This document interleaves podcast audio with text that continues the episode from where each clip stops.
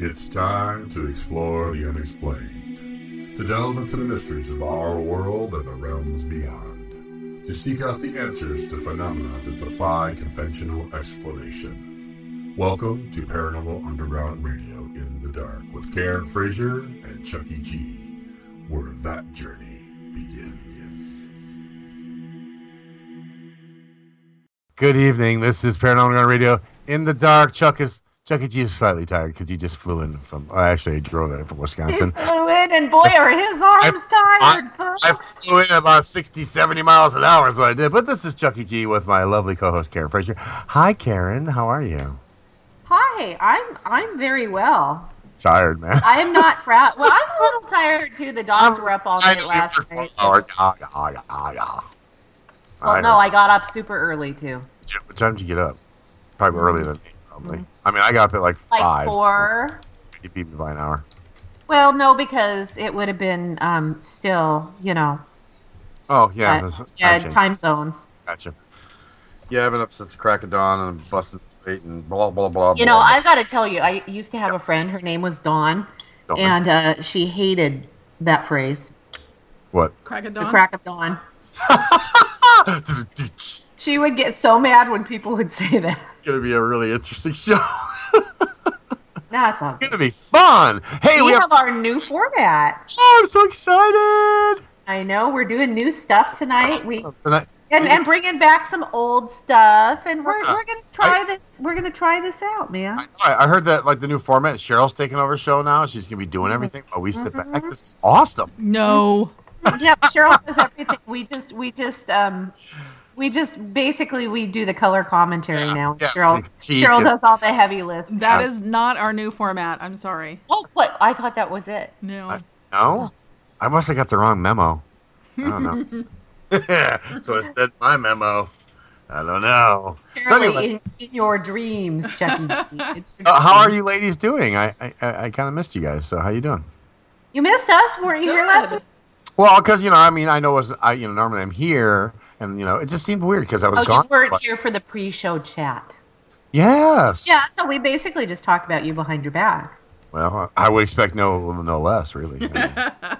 Seriously, it's just what happens, man. Thanks, thanks, man. Thanks, man. Thanks, Like- man. yeah, so yeah, I, I got it right at the last minute, shoving a bratwurst and banana in my mouth. That sounded wrong, didn't it? I'm so sorry. but anyways, yeah, I had to have food, so yeah, I just got it right in the. Yeah, there was a lot of traffic though coming from Wisconsin. Oh, because I so what happened is I drove to Franklin Park, got with my friend, and she drove to uh, Milwaukee, and we stayed out there, and then you know we did whatever for like the five days and busted hump and worked about fifty hours. Then we came back, and I got to her house, and then from Franklin Park to here, oh my god, that was that was probably the worst part right there. well, calm down because now you're here among friends, talking about talking about gro- groovy paranormal stuff, man. Groovy paranormal. Speaking of groovy paranormal, don't we have a groovy lady on tonight? We do. Her name is Konstanza Morning Star. Yeah. And she is the author of Medium, a step by step guide to communicating with the spirit world. I'm super pumped Oh. about that. So, let me tell you a little about her. She's an ordained minister, she's a certified medium, a shamanic practitioner, and a national spiritualist teacher. She's credentialed through the National Spirit- Spiritualist, I can't speak. Association of Churches, and she's taught mediumship and psychic development in the greater Washington, D.C. area since 2009. She Oh. hosts a weekly development circle in Silver Spring, Maryland, and holds bachelor's degree from the Newcomb Oh. College and a master's of public health from Tulane University. I, So, uh, you know, we're not worthy, probably. no, no. I, I'm gonna say. I was gonna say. I, with all those credentials, I don't think I should speak tonight. I should just be very quiet. I don't know. Just, just kind of sit intimidate. quietly. Just Sit quietly. say, excuse me. Can I ask a question, please? no, this is right up your alley. Are you kidding me? You like to you like to take take the medium teachers and pump them for information. I know. Well, it helps me, you know. So you know. I mean, you know. Plus, Yeah. it's it's always good to pump. So you know. But anyways, um, wait. Now t- today, today we don't have any news today, do we? What do we have today instead? What is this call that you're doing? What is this? Well, is there like so, a name for it, or yeah? Uh, does Yes, I, did we Cheryl's decide on it? Yes, yes, she is. So, We, I think it's just like my column. It's kind of metaphysics and energy healing. Cheryl, Um, what's it called? What's it called, Cheryl? It's called metaphysics and energy healing. What you thought I was full of crap? Yeah, pretty much. No, because I saw Same something else. like- no, all Oh right. You, yeah, she she. Well, that we talked about that. we talked okay. about that when you weren't here. Thank that was you. part of- Thank yeah. you. Okay, so I'm not crazy. Thank you. You people don't understand. I'm getting these memos and they're Well, all messed because she she's we That she, was a placeholder. his name. Placeholder is what you put for food. It has nothing to do with this. Yes. a placeholder is what you put for food. No, that's a placemat. Placeholder. Oh, you put a placeholder so you know. Oh, that's right for holding for the people to sit down to get their food. There you go. No, What? there's no, What do you mean? No, isn't that what a placeholder is? no. Is it a person that sits in your place until you get there? Well, that's like the people who who the seat fillers. Those are seat fillers. Seat fillers. Okay, so what's a Yeah. place? I want to know what a placeholder is right now. Placeholder is something that you put in place of uh, the real thing. It's like a a, a, Temporary a thing. temporary thing that you put in place until you have the permanent thing. So I could, so I could put a like a placemat down temporarily until I got my food. So it could be a placeholder. no. You, you got you people have to see their faces as I'm messing with them because they're just going. They're going to kill me. So shall we talk some metaphysics and energy? oh heck yeah! I want to hear what you got to say, lady. So I'm excited about this because I this am is too. um, this is one of my favorite subjects. Clearly, I write about a column about it. But what I'm really excited about is what we're talking about today. Have you ever heard of messages from water? um, is it like scrying and stuff, or um? No, it's Oh. not. Okay, So, tell me. Messages from Water um, is research done by a guy named Masaru Emoto. And also, Dean Radin does some of this stuff. And Oh. what he does is he takes water and he exposes it to words Mm-hmm. Or music or Right. thoughts Right. by taking and writing the words on the on a piece of paper and taping it to the water and leaving it there. Then he freezes the water and photographs the water crystals. I remember this now. Yes, this is cool. Okay. All right. Have we talked about this on the show Uh, before? no, no, I think you and I have talked about it. I don't think we talked. Okay. About All it. right. Yeah, because I use it a lot. We probably talked about we talked about it during the Reiki class. Yes. Yeah. Yes. That's yeah, exactly. we did. Okay, Mhm. Because I, I use this uh, a lot during my Reiki. So Yes. um, you can go to Cheryl. Do you still have that link I gave you? Is it masaru-emoto.net? Yes, it's M A S A R U dash emoto. That's E M O T O dot net. So if you go to this page, he has several pictures up of, of the water. And so, for instance, um, he exposed water to certain words like eternal and evil. You disgust me, you fool. And all he did was wrote the words on a piece of paper and taped it to the water and let it sit and then photographed the crystals. Okay. Um, so if you look at these images, and I really encourage anybody who's listening to this, either now or later, to go and look at these images and see because the crystals for these beautiful thoughts are symmetrical and so pretty and very Yes. and the messages for things like you disgust me i mean you disgust me looks like sludge It uh-huh. is uh-huh. amazing, Karen. When you when you sent me to that site and I was checking out these mm-hmm. pictures, it is. I mean, it really is amazing. Yep, Our listeners it should is. go check out these pictures and see what what's going on here. It, it it really like we we're talking about before the show. It really tells you something about not only do wor- spoken words mean a lot and make a, a big impact, but written words. Right. And so, um, and that's what Cheryl was asking me. She says, well, it doesn't make sense. I mean, if you're just writing the words down, why would that affect it? Because words still have energy, even if they're just written on a piece of paper. Yes. So I was telling Cheryl about an experiment that I do with my classes. And what I do is I take two pieces of paper. I write, I love you on one piece of paper. I write, I hate you on another piece of paper. I put them in an envelope, and then I mix the envelopes up with my eyes closed. Did you like that visual? yeah. yes. yeah, that's beautiful. Uh, so I mix them up with, and, and I put uh, one color crystal in one bag and one color crystal in the other bag, and then I drop the envelopes in and seal them. And I have no idea which color crystal has, and it's usually it's two different colors of quartz. right. Um, and I don't have any idea which one has I love you and which one has I hate you. And then um, I leave them there for about a week. And as soon as I pick up that bag after a week, I know exactly which one has I love you and which one has I hate you. But what's even more interesting is then I hand the beads out to the class and I don't tell them. I just hand them one of each crystal. Okay. Yes. And I, I just use little round crystal beads Yeah. because they're cheap, right? Yeah. And I they hold them in their hands Mm-hmm. and they can tell the difference. They can tell me which Really? is I love, I mean, which is I hate. I mean, is yeah. a, a pretty good ratio of. Uh, oh, okay. All right. That's Yeah, cool. it's it's it's beyond chance. It's more than fifty percent of them get it right. It's usually about seventy five percent of them get it right. And the ones who get it wrong can tell a difference. They just Yeah. haven't learned to discern which is which yet. I want to. I, I still want to try that because I remember you talking about this too. This is That's really amazing. cool. Now I have a question though. Wait, now with the pictures, you know, like how they do the pictures and stuff. Um, the frozen images he does, a lot of them look a lot like chakras. You know. Um, They look like mandalas to me. yeah, yeah. You know, well, yeah, and they say chakras can look. You know, if you look at flowers, if you look No, at exactly, uh, but those are nature. crystalline. They're crystalline in structure. So if you look at the positive things, what they've done is they've formed these perfect crystalline structures, right? Right. um, where they don't necessarily if uh, if it's exposed to something negative. And um, so, what's interesting to me is a couple of things. First of all, the human body is about fifty-five to sixty percent water. I think that's I think that's the right amount. Um, Okay. so if you think about that, that 55 to 60% water, and you just just a word on a piece of paper, look at what that does to water. What's it doing in your body? Now think about applying emotion to those words and actually having that feeling. Oh, and how many times do you say to yourself a day, "Oh my God, you're such an idiot," or you know, "Oh, I'm so Yeah. stupid," or "Oh, I shouldn't have done that." I mean, we tend to talk to ourselves negatively, right? Yes. So, if you think about that, it's really um, incredible what could be happening in our body. So, Cheryl said before the show when we were talking about this, when we stopped talking about you, of course. Yes. But yeah, Cheryl said before the show when we were talking about this, well, so that means that somebody who's really negative is affecting their own health and possibly yours as well. And that's absolutely right. Well, yeah, because you're saying that when when you when you and we know this because being psychics, we know that when we say something, man, that energy behind it is, is can be such a, a drastic thing to other people. I mean, Yeah. it really changes and connects to other people, and then it's just kind of like a domino effect after a while, you know? It Yeah. just- Well, and in my NIA class, we've been this week we've been working on um, embodying the experience of yes.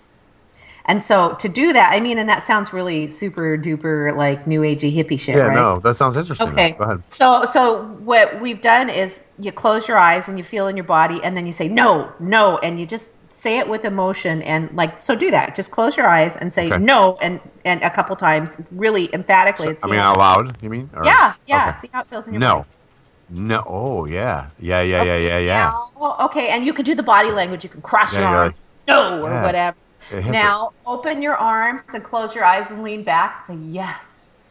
Yes. and Do you feel a difference Oh, yeah. in how it yeah, feels? because yeah, because when you're doing the no, there's a, a heavy impact to that. yeah, When you're doing yeah. Yes, it's kind of like you're kind of light and floaty, kind of. You know what I mean? Yeah, and I actually feel it physically in my Yes. body.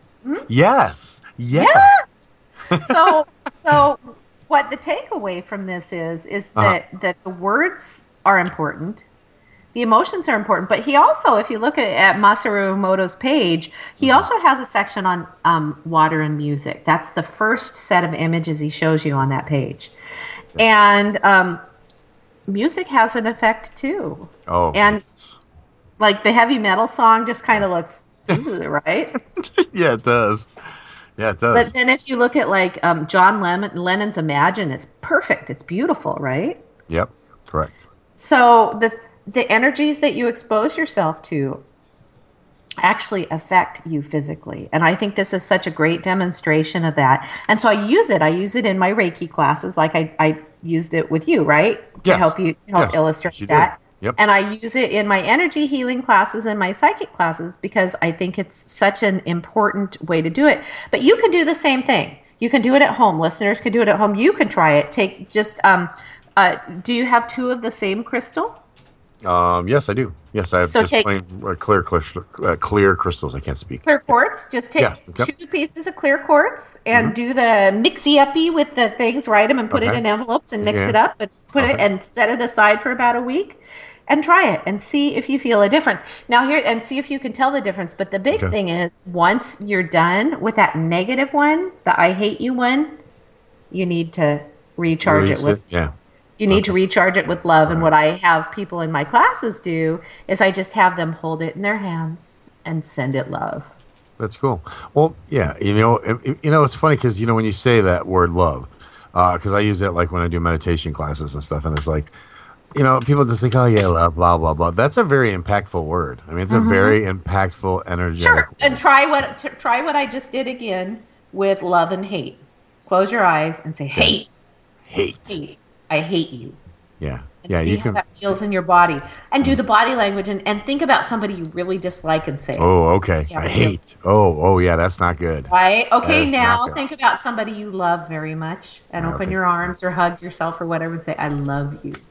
I love Karen. Oh, sorry. Doesn't it feel different though? No, it does. No, honestly, it does. It does feel, and it, it, it's so true. It, I mean, it's it's it's it sounds corny, but it is really really true. You know? That's right, Cheryl. Are you trying this at home? I'm going. I haven't yet. I'm going to try it at home.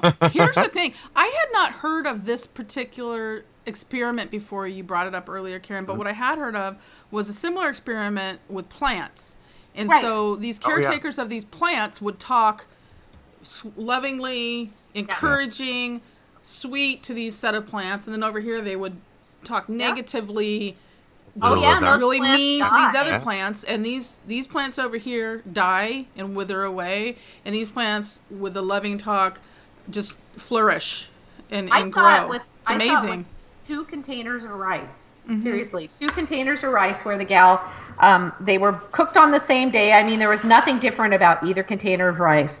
Uh, she sealed up the containers. She put the the messages on the outside of the rice, and then over the next week, the negative rice molded, and the positive rice was fine. Hmm.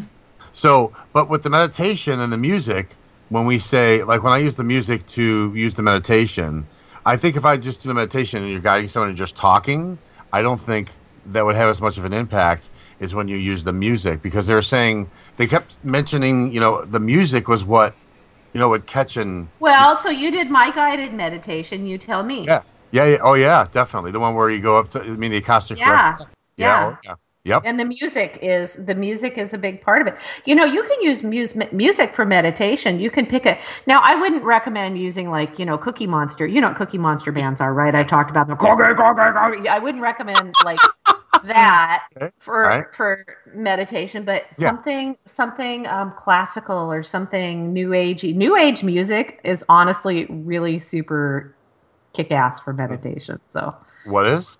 a new age music Oh, yeah. just new Uh, agey stuff Oh yeah, yeah, yeah. You probably wouldn't be able to do a Metallica while you're meditating. Not that it's bad music, but I just don't think it would, you know, put you in the right frame of mind. You know what I mean? right So that's Yeah. cool. Yeah. Yeah, I know. So, uh, you know, any questions about that? That's what I wanted to talk about this week. I just, it's fascinating. I would like to try like even doing the water, like you know, where you put the word on a, a thing of water and just you know what I mean, and try it and then freeze it and see. You know, you could do it yourself, right? I mean, it's not like it wouldn't work. Yes. Well, the other thing is just really, I'm glad you mentioned that really quickly because I want Okay. to talk about that. Is Okay. that even um, sending positive energy toward to your food or drink before you eat it or consume it Really? can have an impact. Yeah, um, I was talking to somebody about it, and they were saying, "Well, you know, I really don't want to. Um, I, I really want to eat high vibration foods, but sometimes I can't. So, what can I do so that low vibration food doesn't lower my body vibration?" Right, And I said, "You."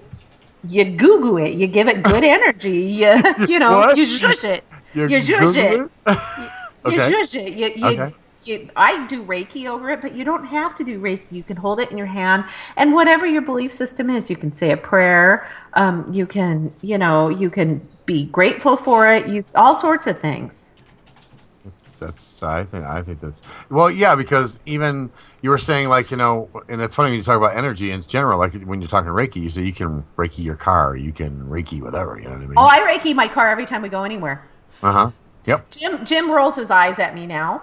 What- I mean, why? but he's gotten used to it because I get in the car and I draw start drawing Reiki symbols on it.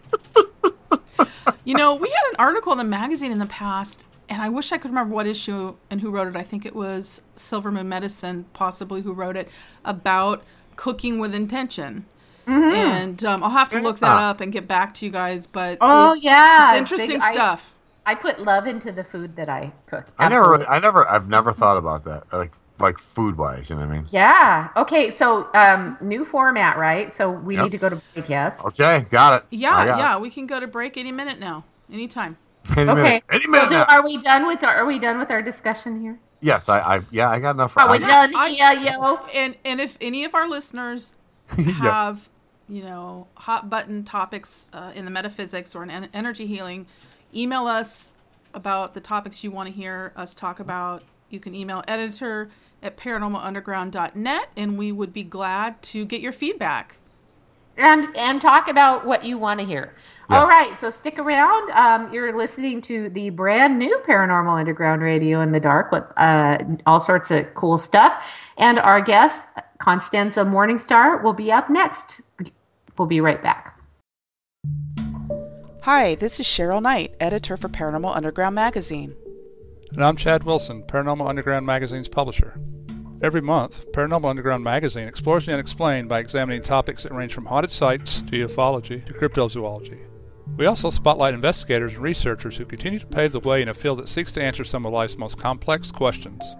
If you want to read about topics like psychic phenomena, demonology, conspiracy theories, crystals and herbology, and much, much more, visit paranormalunderground.net and start exploring the unexplained today. Hey everyone, if you can't get enough of Paranormal Underground, then I've got good news for you. We're on social media. You can find us on Twitter, on Facebook, and I think even on MySpace, and nobody has a MySpace page anymore. So check out Paranormal Underground on your favorite social media site today. Nestled in the rolling hills of rural northwestern Illinois, just 45 miles southeast of historic haunted Galena, is Willow Creek Farm. Considered by paranormal investigators and others to be one of the most haunted private residences in the state, the farm is much more. It's not just another ghost story, but an amazing tale of an eternal connection between the living and the dead, where time doesn't exist. Find out about the mystery of the farm and what makes it so unique coming October 31st, 2016 to Amazon. Hey, great t shirt. I've heard of that place. It's really supposed to be haunted. You wear such cool t shirts. You must have been, what, to every haunted spot in the country? Well, not really. I'm a member of HauntedShirtClub.com. I get a great t-shirt from a different haunted place every month, along with an info card with photos and stories and more. I can hardly wait to open it every month. Wow, I have to check that out. HauntedShirtClub.com, right? Yep, that's it. Hey everyone, it's Karen Frazier, co host of Paranormal Underground Radio in the Dark. Thanks for listening to the show. You've probably read my column in Paranormal Underground magazine. I write columns about energy healing, metaphysics, and also dream interpretation. But did you know I also am an author of multiple books about metaphysics and the paranormal? You can learn more about the books that I've written on my website, authorkarenfrazier.com. That's author Karen, K A R E N, Frazier, F R A Z I E R dot com. This is Jack Kenna, paranormal investigator and author with Spirits of New England, writer and correspondent with Paranormal Underground magazine. Also, starting this Sunday, August 28th at 10 p.m., you can catch me on Haunted Case Files, which will highlight numerous investigations from our Spirits of New England team, as well as other investigators throughout the Northeast. Find out more at our website at www.spiritsofnewengland.org. Join me at the Big Seance Podcast. I'm Patrick Keller of BigSeance.com, and this is a place for an open discussion on all things paranormal, but specifically topics like ghosts and hauntings, paranormal research, spirit communication, psychics and mediums, and life after death. The candles are already lit, so you might as well come on in and join the Big Seance Podcast. My name is Daryl E. Berry Jr., longtime practitioner, researcher, and explorer of things metaphysical, mystical, and cutting edge, and founder and director of Next to Density, a research, education, and development effort for personal and thus global progress, transformation, and development. My current and upcoming books include Travel Far, Classes on A Course in Miracles, and Next to Density. For my books and other writings, videos, interviews, public talks, and workshops, and to schedule for consultations, classes, and courses, visit darrelleberryjr.com or nextdensity.org. Next Density. Change yourself. So you're looking for the best in paranormal radio? Well, you just found it right here on Paranormal Underground Radio in the dark. Join me, Chucky G, and my awesome co-host Karen Frazier for topics ranging from the metaphysical to the unexplained. That's right. Every Thursday night at 6 p.m. Pacific, 9 p.m. Eastern, and other times in the flyover states on MixLR, we will delve into all things paranormal, and along the way, we'll, we hope to entertain you and have a few laughs as well. So join us on Paranormal Underground Radio in the dark, exploring the unexplained. We are back on MixLR. This is Paranormal Underground Radio in the dark with your hosts Chucky G and Karen Frazier. We have a guest, don't we, Karen? We do have a guest. I uh, read you a little of her bio before, and Go ahead. Go oh, I was going to say it's Oh. very exciting because we're going to be talking some mediumship. Oh, oh yeah. We have Konstanza Morning Star, author of Medium, a step-by-step guide to communication with the spirit world. And I am, well, you know, I have lots of questions, I'm sure, but you know. So we're going to start with saying hello and how are you, Konstanza? Hi, thank you for inviting me to your show. I've been so looking forward to this interview. Well, thanks for coming on and not ditching us out. I really appreciate it. That's very nice. so, um, all right. So, um, I, I'm trying to figure out where to start with this. Can you just? Uh, Uh, I let me start then. oh, yes, sure. By all means. Okay, so um, I have people all of the time who say to me, um, you know, I think I may have these abilities. Now what? So, what do you tell somebody like that when they ask you that question? I'm assuming since you wrote a book, you know. Well, my suggestion would be for anyone who thinks that they might have a gift or for anyone who just wants to give it a try, my suggestion would be to start a daily meditation practice. And it doesn't have to be very complicated. I know a lot of people are very intimidated by meditation because they think they're supposed to go within and they're supposed to stop thinking about anything. And when they can't do that, they feel that they have failed. But the truth is that when we sit down and we close our eyes and we just start breathing and we start to relax, after a while our mind relaxes and we settle down and we do become more aware to not just our own inner guidance, but we also become more aware of the world that is around us, not just our physical space, but the spirit world as well. And meditation also gives us a really good way of becoming familiar with our own thought processes as well as the things that we fear and the things that we love. We just become more familiar with ourselves. And over time, it just helps us recognize that non self presence from the spirit world that occasionally draws near and wants to communicate with us. Okay. So it's all right. So it's interesting how you say that because it, it really is about knowing ourselves so we know how to pick up on the messages or signals from other energies, correct? That is correct. And when we know ourselves, we also tend to know what kind of thoughts we tend to generate in our own daily life and what kind of, well, we just get to know our own thought processes. And that makes it a lot easier to recognize when we are indeed receiving communication from the people in the spirit world. Okay. Simply because we can then say, you know, I don't usually think about these things, so why would something like that just pop into my head like that? Mhm. so Yes. that's where the self knowledge is really important. Right. Well, and I think discernment is really hard um, for people who are starting to work with these abilities. And so, uh, other than, you know, I don't normally think that thought, how would you suggest that someone start to discern what is them, their own thought process, or, or their imagination versus what is communication? Yeah, that is something that is really difficult for everyone. And I have to say, with practice, it's something that just becomes easier. The main thing is you basically just want to always be very observant to everything that you sense and feel and uh, perceive in your mind's eye and thoughts that pop into your mind. So you want to be you want to be very observant. And with meditation and with self knowledge, you just become much more aware of what your own stuff is and what the things that your own mind generates versus something that is brought to you from the outside. It Mhm. really is something that takes a lot of practice, and it also takes a willingness to just take a chance, and it takes a certain braveness and to be willing to be wrong with something and to go Oh. out on a limb. Simply Right? because if you're not Yes. willing to go out on a limb and say, you know what, I'm receiving that and I don't know about this, but I'm going to say it anyway, I, unless you're willing to take that leap, you never you never really know whether you were right about something or if you were wrong about something.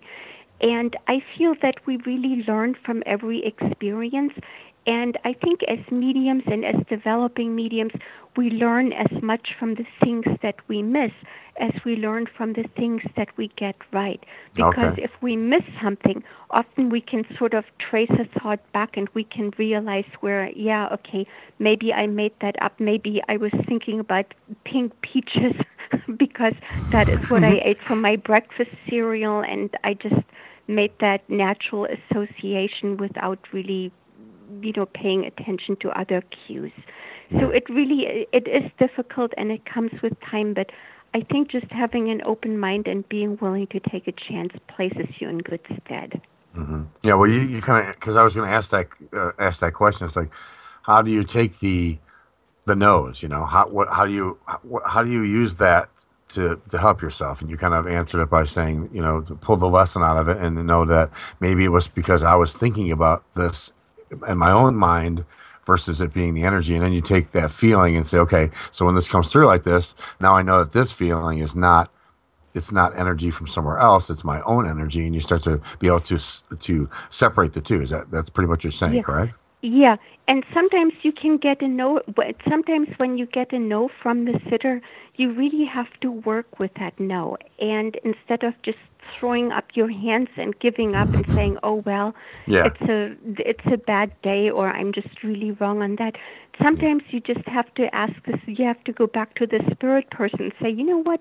Your person here says no." What is this all about? Can you show it ah. differently? Can you give me more information?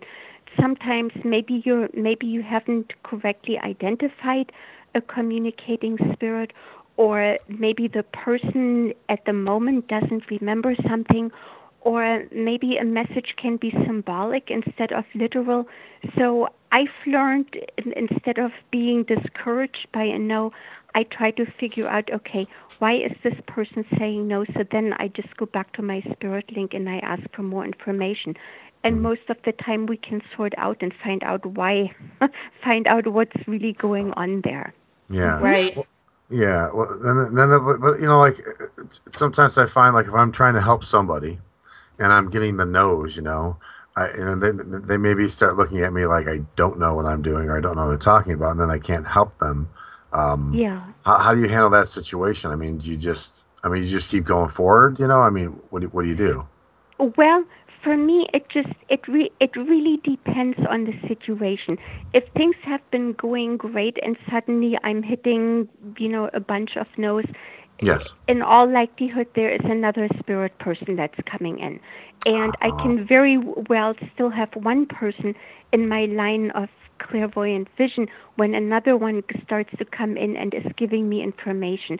So at that point I know, wait, this is another this is another spirit person that's coming in. The information no longer fits with who's just been here.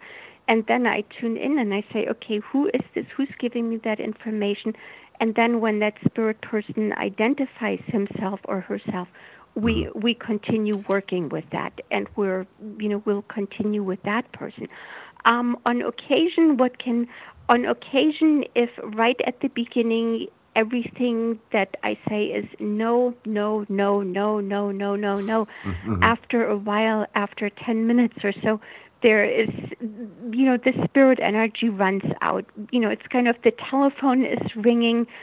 Some somehow the sitter isn't picking up, or somehow it's not coming in clearly, or maybe it's the wrong line that's ringing.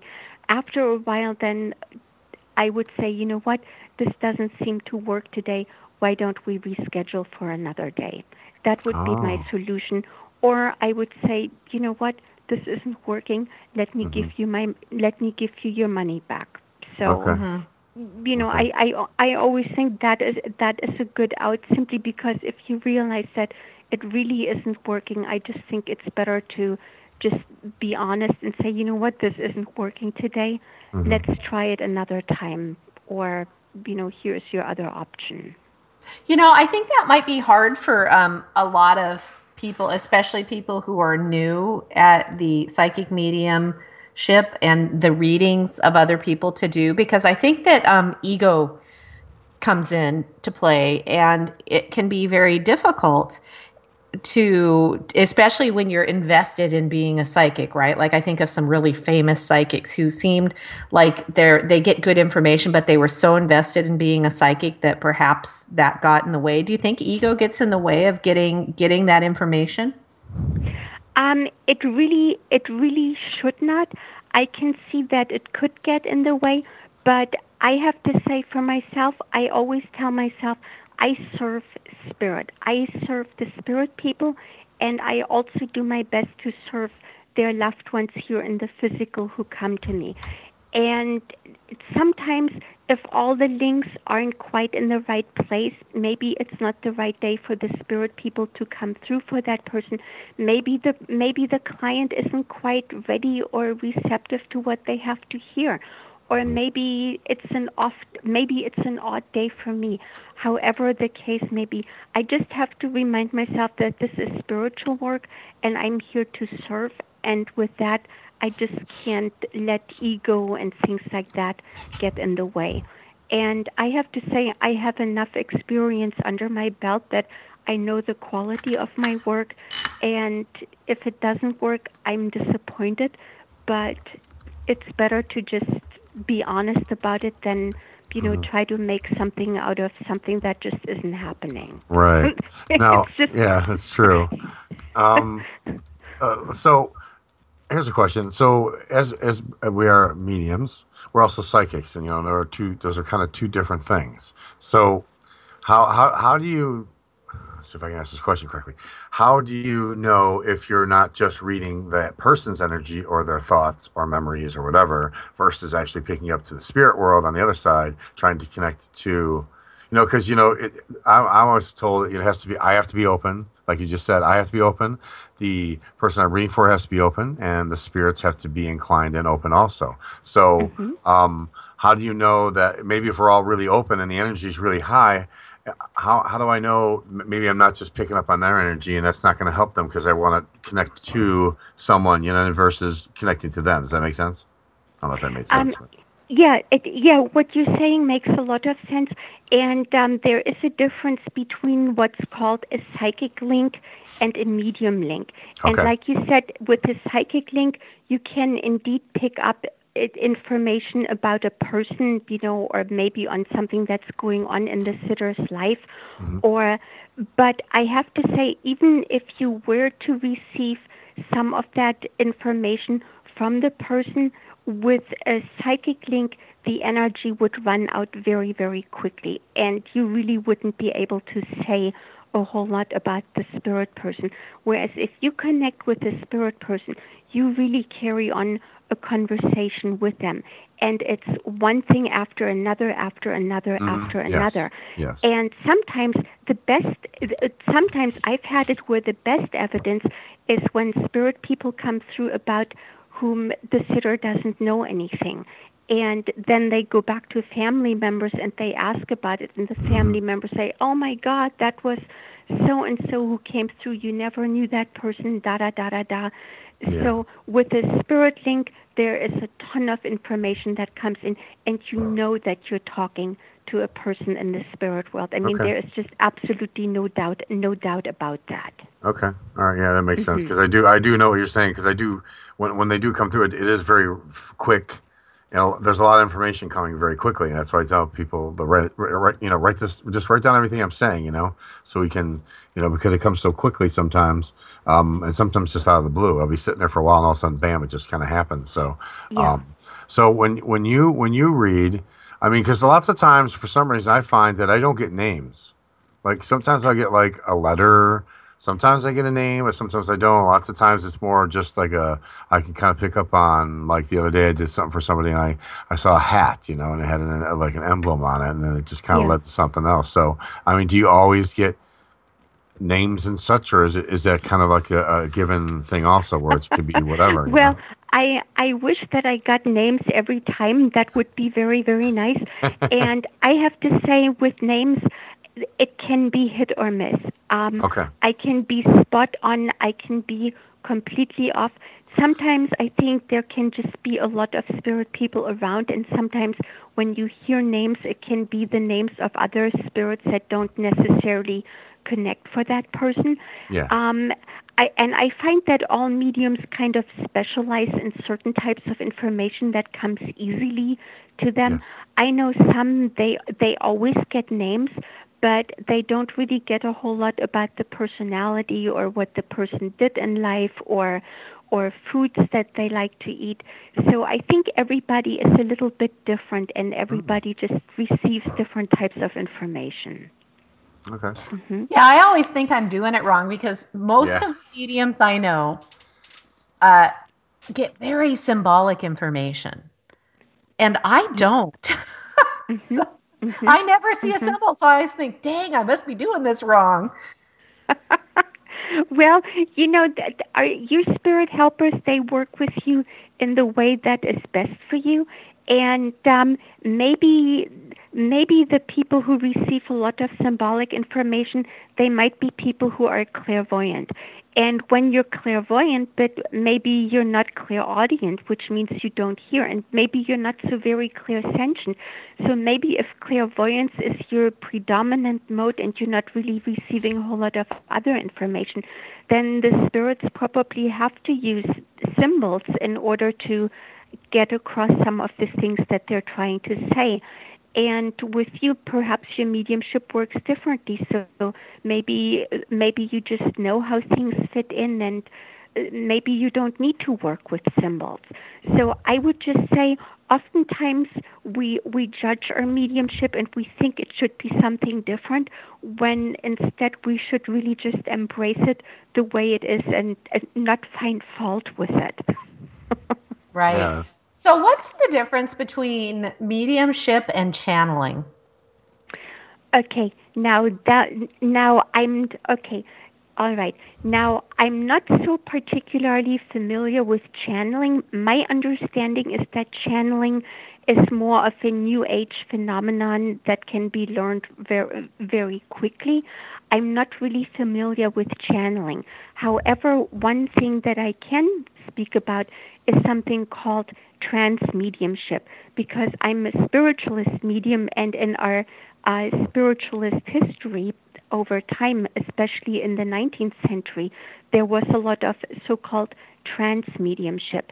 And in trance mediumship in those days, the the there would be a spirit guide, basically, also known as a spirit control, that would temporarily basically take over the person's mannerisms and vocal cords, and they would basically speak and express themselves through the Right. medium. Mhm. Yeah, yeah.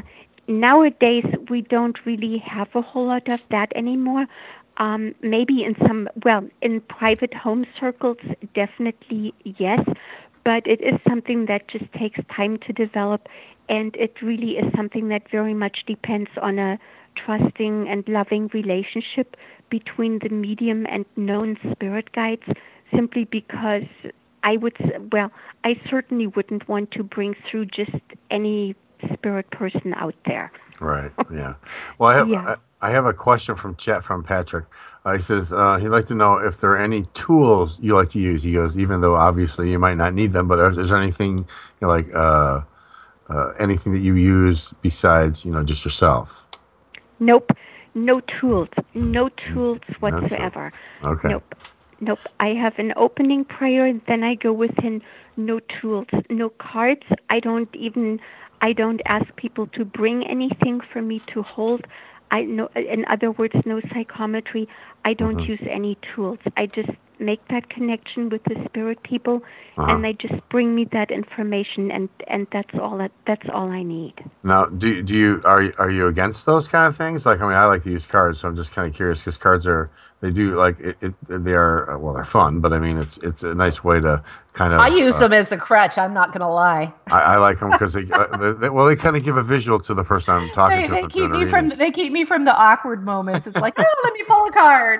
But uh, I mean, do you is there? Do you think they're not good to use, or what, what's your? Well, the well, the thing is, as a medium, you really don't need them because you Right. connect directly with the people in the spirit world. Mhm. They come in and they bring you the thoughts and the ideas and the visions and the the feelings and the auditory auditory sensations Yes. and you don't really need any tools and I also feel that if you use tools then maybe you become too reliant on the tool Okay. instead of just setting the information instead of just opening up and just trusting that you really have a life link and and to go and to go with that and um, also you know i know that cards and different things they can give us wonderful insight and guidance and things Yes. like that for ourselves and maybe mm-hmm. even for others but they don't really prove the continuity of life whereas as medium when you connect with the spirit people and you can tell someone you know 35 different things about a Yeah. spirit person that just makes their jaw drop and it makes them realize that their loved one is still alive and it's something that you just can't do if you, if you use tools it just Okay. it just it just isn't it isn't the same Yes, right. I That's got you. true. Yeah. Yeah, I use them more on the psychic side. Like if somebody Mhm. wants Yeah. just a straight up psychic reading, I don't use them for the medium readings, but I do Yeah. use them for straight Yeah. up psychic stuff. Um, Yeah. Sometimes when it feels right. So um, let's talk about protection because there are a lot of people who are just new with these gifts and um, they kind of tend to be wide open to everything. So, what do you suggest for somebody who's new? Do you just let it all in, or how do you learn to control it? Um, first of all, I uh, highly recommend always working within the parameters of prayer. Prayer is protective. Um, in my book, I do give an invocation that I like to use. Everyone can make up their own invocation. It doesn't need to be anything very complicated, but you basically pray to you pray to God or whatever your vision of the source is, however you envision that. And you basically pray to the creator the great mystery to god or however you conceive it. And you ask for you ask for god's presence and you ask for to be surrounded by by love and by light and to ask for the highest and the best to come through and then when you work within those parameters, I do feel that you are protected. Now, another thing to keep in mind is also um, in my book, I talk about there are a lot of natural laws as they are known within spiritualism. And they're basically laws that govern spirit communication and mediumship. In general, like tends to attract like. So for the most part, if if you are if you are a decent person, you're basically going to attract people who are of a similar nature from the spirit world. But and you want to live your life in a certain way that uh, you try to be a conscientious person and you try your best to not cause harm. And I feel if you live your life in that way, that too confers a certain protection. But I also think that it's really important not to be naive about anything. And I think just as you know, when you meet people in the physical, you get you get to know them. I feel that when you encounter spirit people who purport to be guides or enlightened beings, I feel it's also important to get to know them over time and give them the chance to establish their credibility before you necessarily, you know, swallow the whole thing hook, line, and sinker. Right. But how do you how do you keep them from showing up in your bedroom or even worse in the shower or something? you know, I have never I have never had a problem with that, and I have to say that in in spiritualism, we're very much trained that mediumship is something that the medium is in control of, and it's something that you turn on and then you turn it off again. And for me, I turn it on with my opening prayer, and then in the end, when I have my closing prayer, that just closes the door to the other world again. Okay, so And intention, they intention then. Intention It turns it, is. on and off. Yes, absolutely. You turn it on with purpose and then you turn it off with purpose. And perhaps in your closing prayer, if you're concerned about that, in your closing prayer, you can always say, All right, God, we thank you for everything that was given. Now, please escort the spirit people back to their homes on the other side. You know, and in that way, it just makes it clear that the session is over. They know that you're done and they then move on. Right. Well, you see, like um, depicted on television, for instance, um, Teresa Caputo, who is uh, the long. She's the Long Island medium, right? Yes. She she walks up to people in restaurants and grocery stores, and and I realize that some of that is the magic of television and it's prearranged and stuff. But yeah, do you, do you think that that gives people the wrong idea, and they think that they should be walking up to people on buses and, and giving them readings? Um, I, I agree. I agree with you. I think it is something that probably makes for very entertaining television. I don't own a television, so I can't really say a whole lot about it. But I think it makes for good television. Um, I don't think that I, I would personally. I would never um, walk up to someone in the grocery store simply because I don't think it's appropriate to basically accost someone else with the spirit message. I, I just I, I don't think that that is appropriate. And the other thing is also, like I said, in spiritualism, we're very much trained that you t- you turn it on when it's appropriate, and then you turn it off. And to be honest with you, when I go grocery shopping, I usually have enough of a challenge trying to remember all the things I'm supposed to Yeah. shop for. Then you know, instead of also trying to find out, let's see, is the cashier's grandmother around, or let's see Yeah. this old person over there. Oh my God, there is a spouse in the spirit world. It's I, I I I wouldn't be able to get my grocery shopping done. No, I get it. But yeah. yeah. So, but yeah, I, I'm sure it makes for very good television. It does make for good television. So, what are some signs um, of like the latent mediumship ability? How would somebody know maybe that they have this ability? Um, I think what happens oftentimes is people suddenly realize that well, it really can. Be, it I really can't generalize. Actually, now that I'm thinking about it, there can be many things that clue a person into the fact that they might have that ability. It could be that a loved one dies.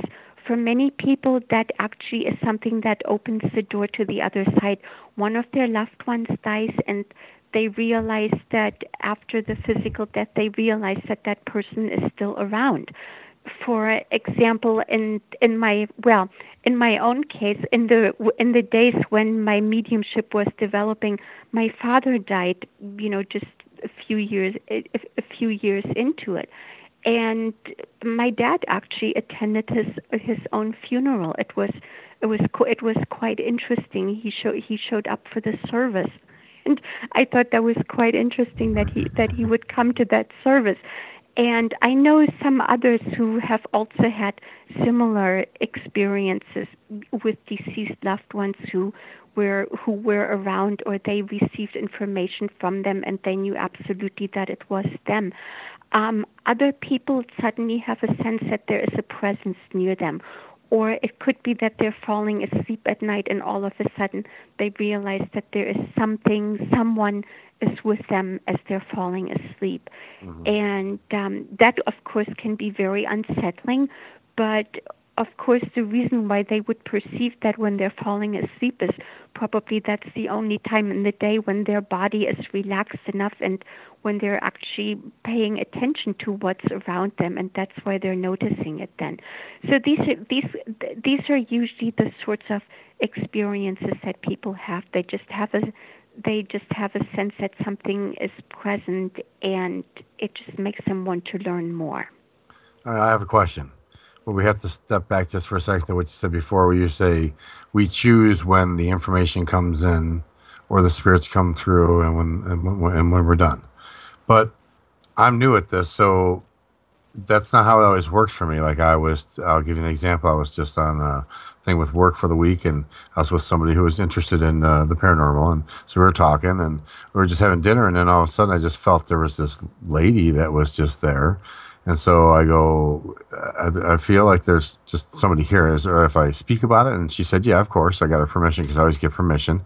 Um, and then the lady just came through. I was able to describe what she looked like. Um, you know, from I started from the bottom. I just kind of started. I don't know how the, I, the only way I can say is seeing because I'm actually kind of seeing what she would have looked like or felt what she looked Yeah. like. And I kind of went up to the top and I said, "Does this make sense?" She goes, "I think you just described my my girlfriend's uh, grandmother." And I go, and Yeah. she walked like this and she kind of acted like this, and she's like, "Oh my god!" And so she went and got a picture sent to me. And she goes, "This is who you described." And I go, "Yep, that's the lady." So I didn't like. I didn't necessarily, you know what I mean? Like, I mean, how can I get better at when it comes through? How can, how can I learn to control that more? You know, because it sometimes it just pops up out of nowhere. And, and I agree with you. It is also something that it, it is something that happens with practice. And I know what you mean. You know, you can be perfectly going about your business when you become aware, you know, of spirit of spirit people around you.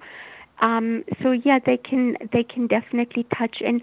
But in my experiences, they usually touch in with purpose. So, for example, you were in a situation where there clearly was someone and it was appropriate for that spirit person to come in to want to, you know, pass a message to the person you were with. Yeah, she did. So, y- yeah, but um, usually, you know, just at odd random times of the day, I, I don't really think that the spirits necessarily need to drop by all the time. Simply because Yeah, that- I have- agree. yeah, I have my I have my I have my private life as well. Yes. And it, it, it, it takes a lot of energy to to you know to hold that spirit link and to have that connection. So too much of it too much of it really burns the medium out and Yes. that's why it's important to kind of you know moderate when is it appropriate to be open and when is it important for it to be closed Right. So you're are you saying in essence maybe like if, if something starts to come through, but I'm at work, I'm like, look, I don't have time to tell this person that's walking here. I don't even know this person. Who you know, someone's like waving at me, going, "Hey, I need to tell her something." Um, Yeah. I I'm I should probably just is it like should I sh- am I shielding then? Am I just kind of like cutting it off? I mean, you know I mean? Uh, Yeah, I well, I think you just I think you just really have to trust yourself in that situation and and figure out is this something that is appropriate. Um Okay. I I think you have I I do think you kind of have to evaluate that on a on a case by case situation. For example, I know some some years ago I was at our church, a spiritualist church, and um, I was a student medium, and um, I be I be I don't know who gave the who gave the spirit greetings that day, but I know there was an older lady who walked in the door and I perceived her husband with her and apparently her husband had loved birds, loved parrots and he came in and had some kind of a parakeet sitting on his shoulder. And for some reason I just I was just guided to just blurt that out to her. and it was out of my mouth before I could stop it. It was, it was completely against church policy, and it was completely basically I was acting very inappropriately. Mm-hmm. But when I said that, the lady started to cry, and she said it's the best thing that anybody had told her all year long. And interestingly, she died two weeks later. Oh. Wow. Yeah. Well- she, she, she died two weeks later, and actually, that was the last time she came to her church because of other things.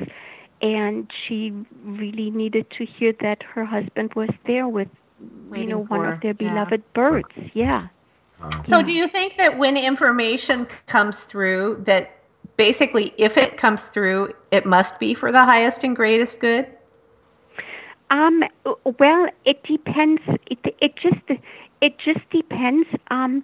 I find that it comes through for the highest and the best good when I make my prayer, when I purposefully open up and I prepare myself with meditation and I have my opening prayer and then I have my closing prayer, I feel within those parameters it does come through for the highest good. And I don't really work outside of that. And the example that I gave, that was that's something that happened in church during fellowship after the service. So I do feel that we were still, you know, in that high spiritual place. Um, I, I would say that if I don't work within those parameters, I, I, I don't I don't know. Okay, I, I don't fair I don't I don't know. Yeah. Fair enough. So you're um, a minister in the spiritualist church, correct? That's correct. So why don't you tell us a little bit about the spiritualist church?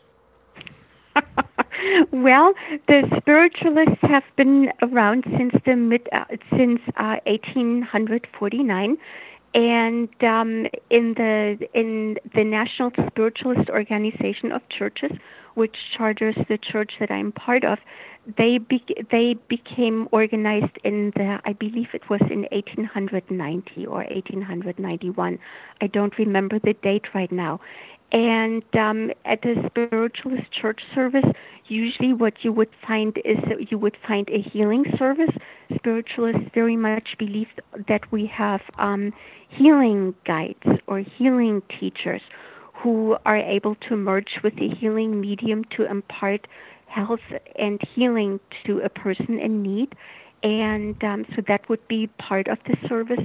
Then there is usually a lecture or a sermon, as it would be better known. And then, of course, you have spirit greetings, where the medium is supposed to connect with the people in the spirit world and bring through evidence of the survival of consciousness after physical death. Wow, that sounds really interesting. Yeah, like I mean, how would you? I mean, are they are the, these churches everywhere? Like, you know, would be somewhere near me? I mean, I'm, I'm kind of that's just kind of interesting to me.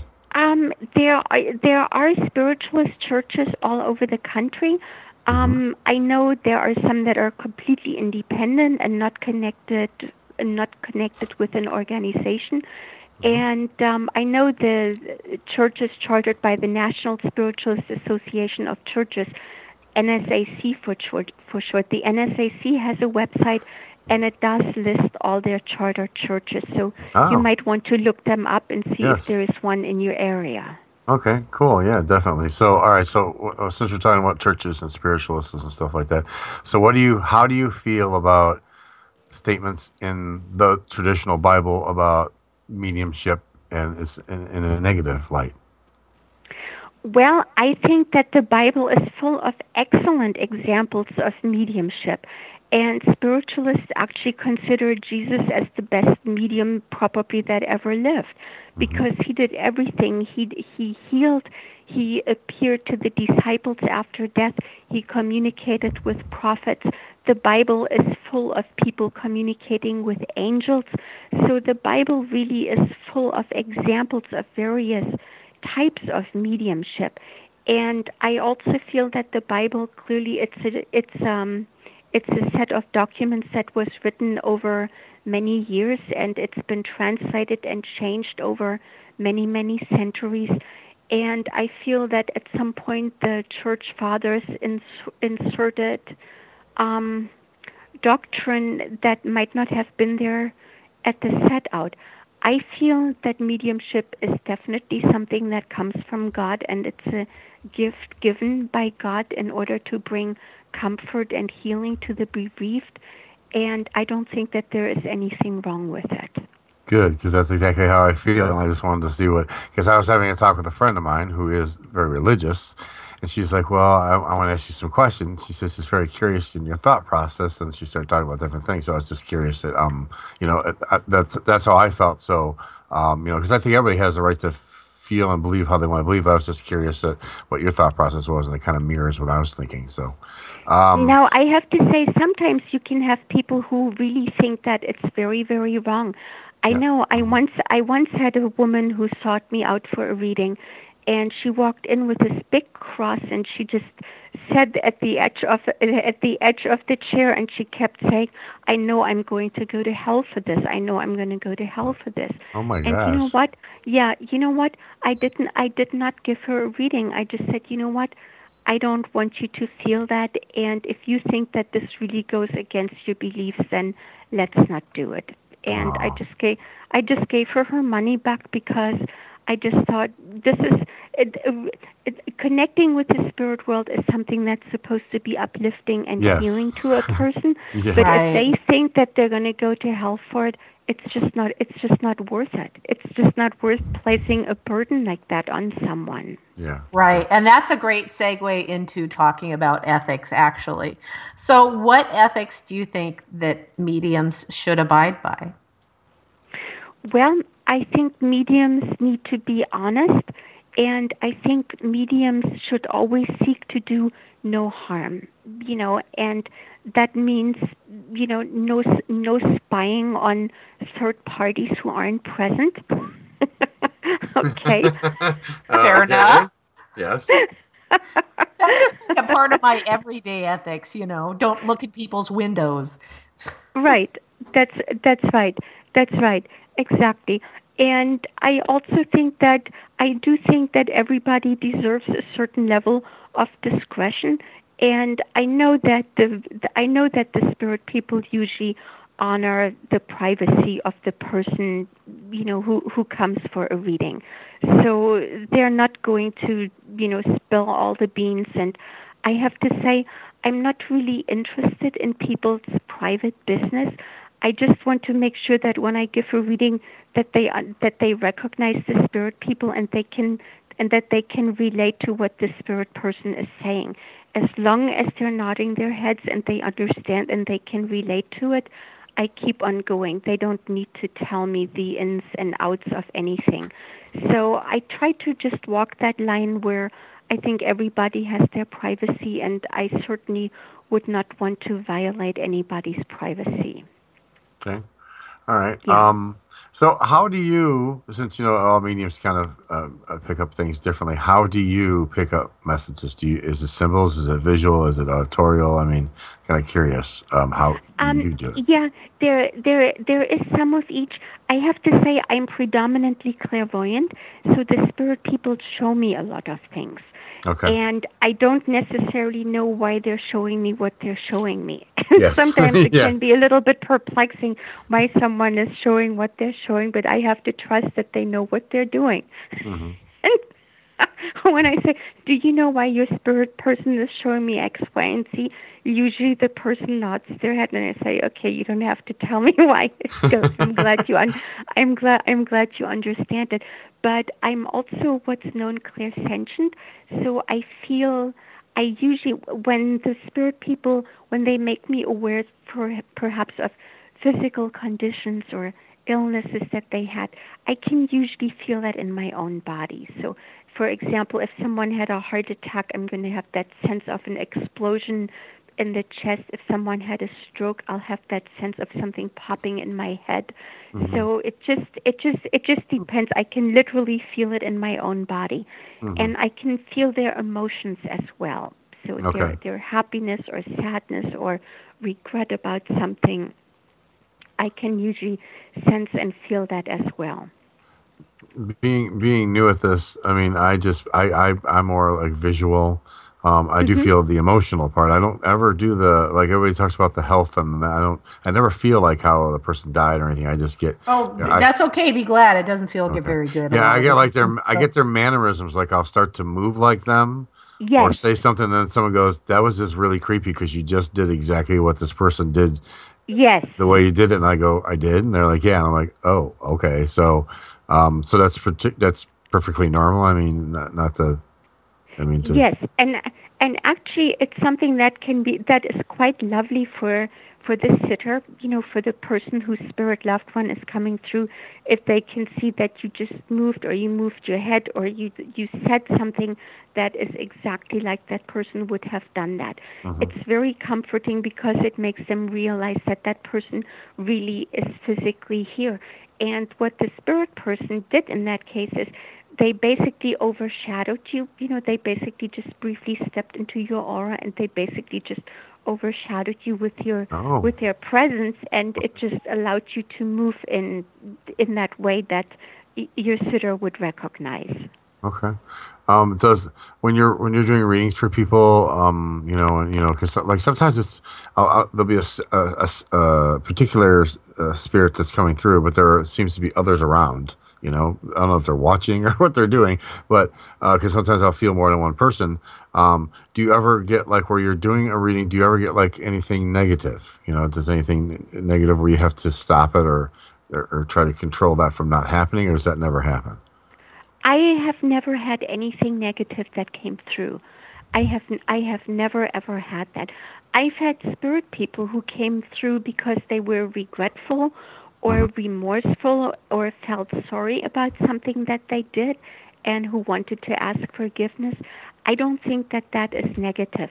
I never had people come through, you know, belligerent or or abusive or anything of the like. So Okay.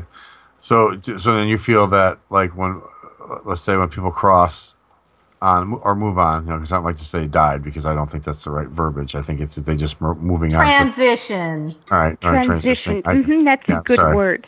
I just say moving on, like the Jeffersons. It just move. You know, we're moving on to the next phase or whatever they're going to do.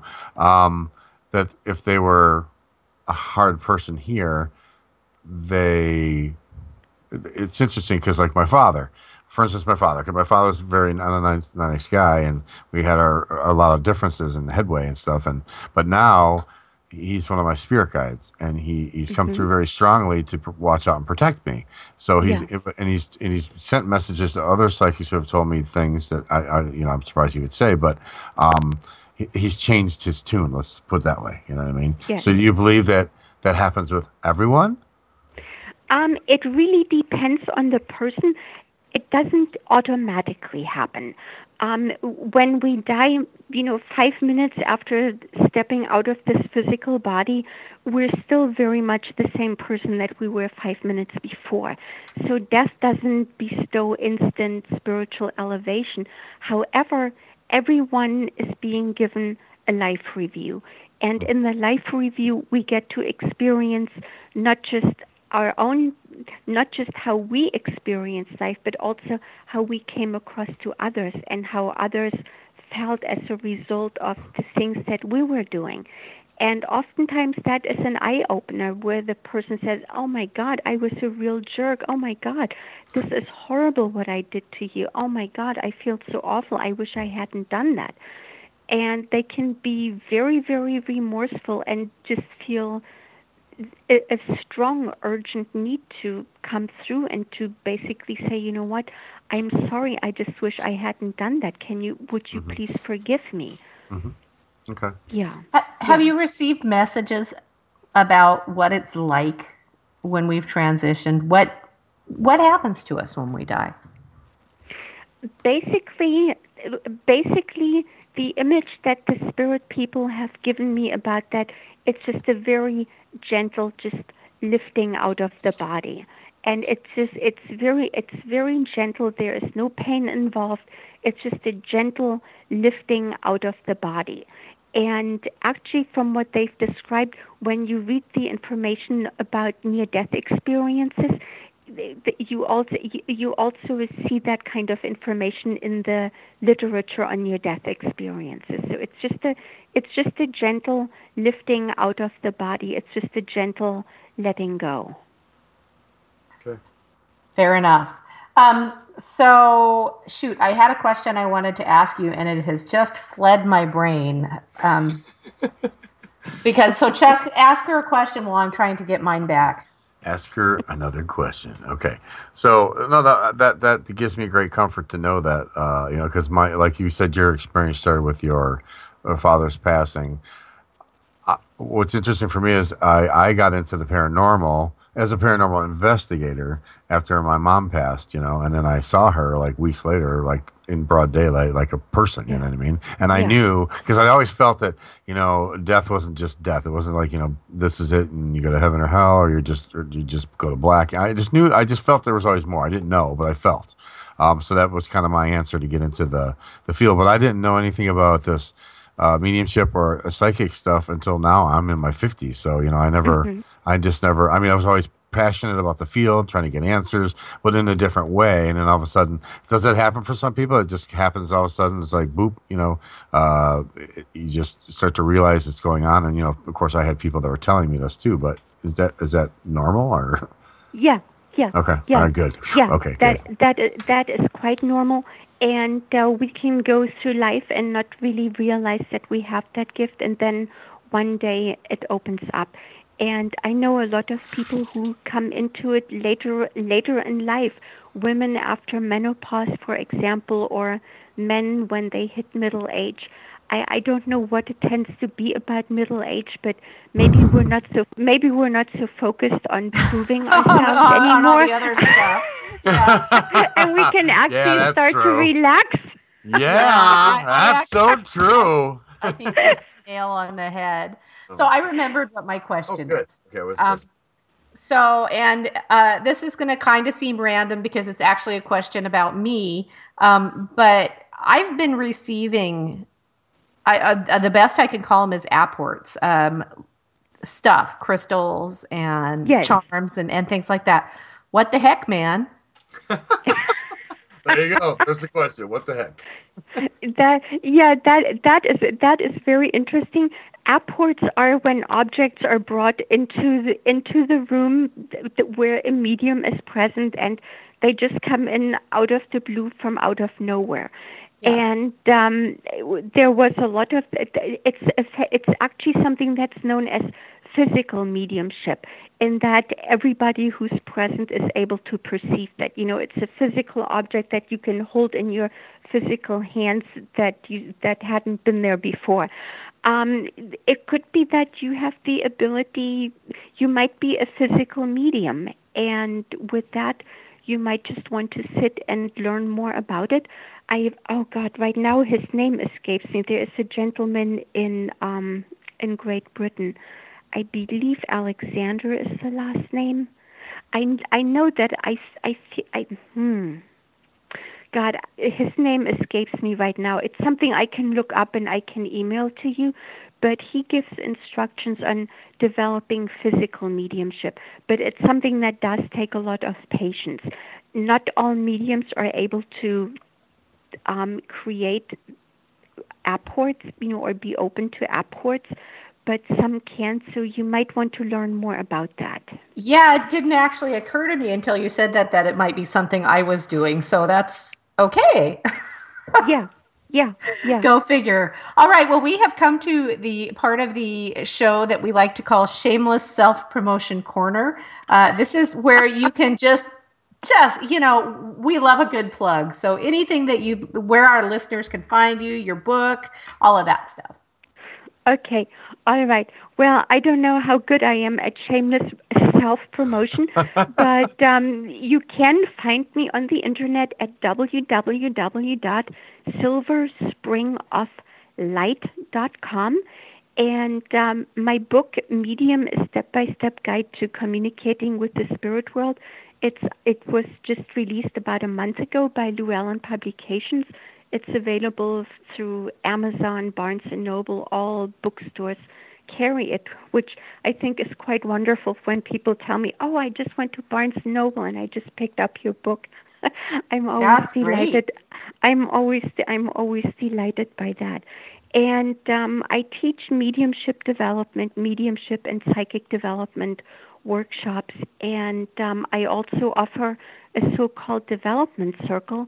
And I just added a telecircle to my calendar, which begins in mid October, I believe.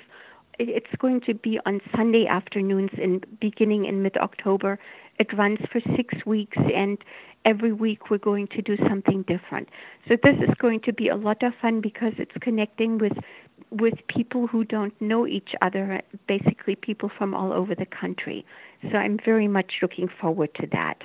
Wow. Cool. Very cool. Yeah, yeah. And um, I just recorded a meditation. It's called Divine Attunement Meditation. I do talk about the meditation also in my book because it's something that helps bring you into alignment with the divine, with the earth, with your own spirit. And I find it's something that's very foundational for mediumship development.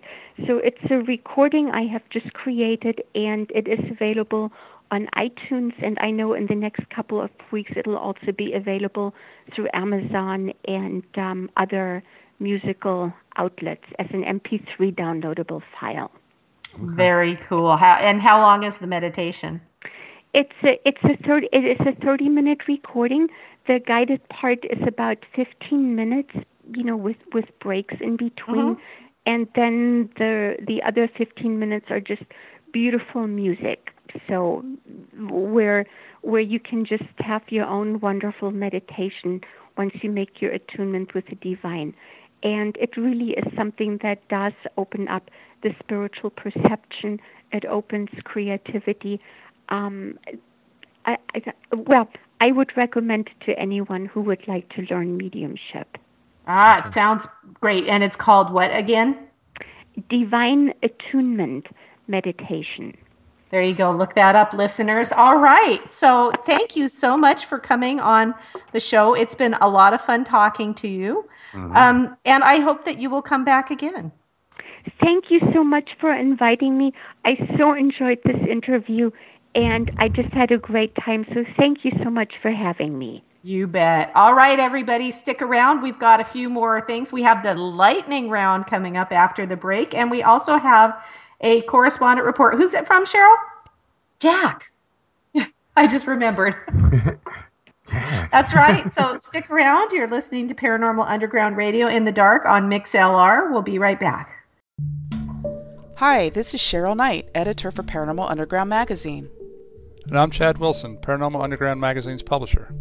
Every month, Paranormal Underground magazine explores the unexplained by examining topics that range from haunted sites to ufology to cryptozoology.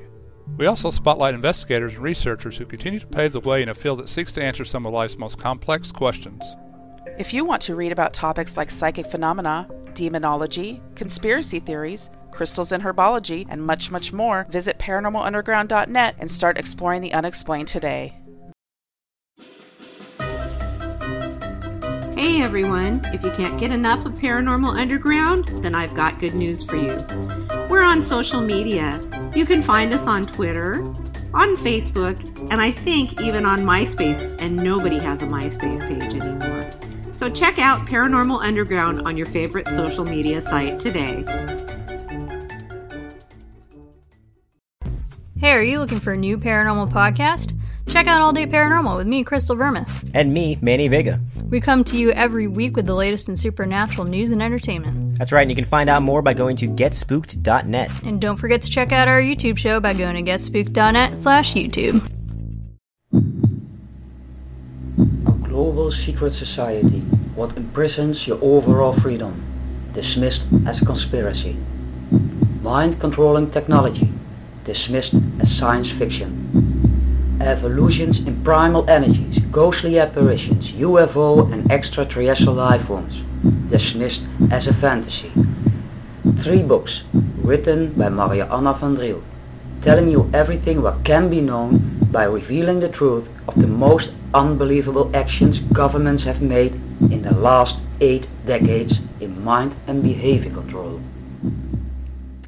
You are a waste, a loser. Everyone hates you. Why don't you just stay in your car and keep driving? I'm serious. Drive until you run out of gas, then get out of your car and walk until you find someone who doesn't think you're dumber than bricks. Could take a while, but at least all that walking might burn a couple of calories.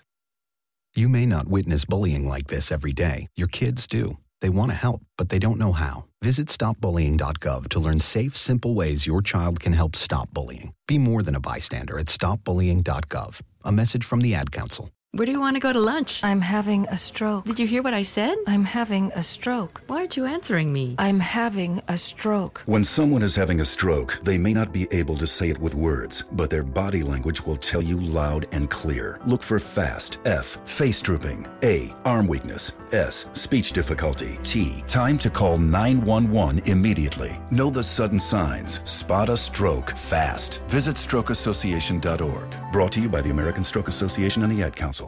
Hello, this is Nolan Ethan, and you're listening to Paranormal Underground Radio in the Dark. Good job, guys. Paranormal Underground Radio in the dark. We are back on Mixer Live with Chucky G and Karen Fraser, and now That's it's right. time for the the the the old but new. Lightning round. Would you please make Would you please make a, an intro for that, Pat or Patrick? You're not Patrick. You're you're Chuck. Yes, I'm I'm Chuck.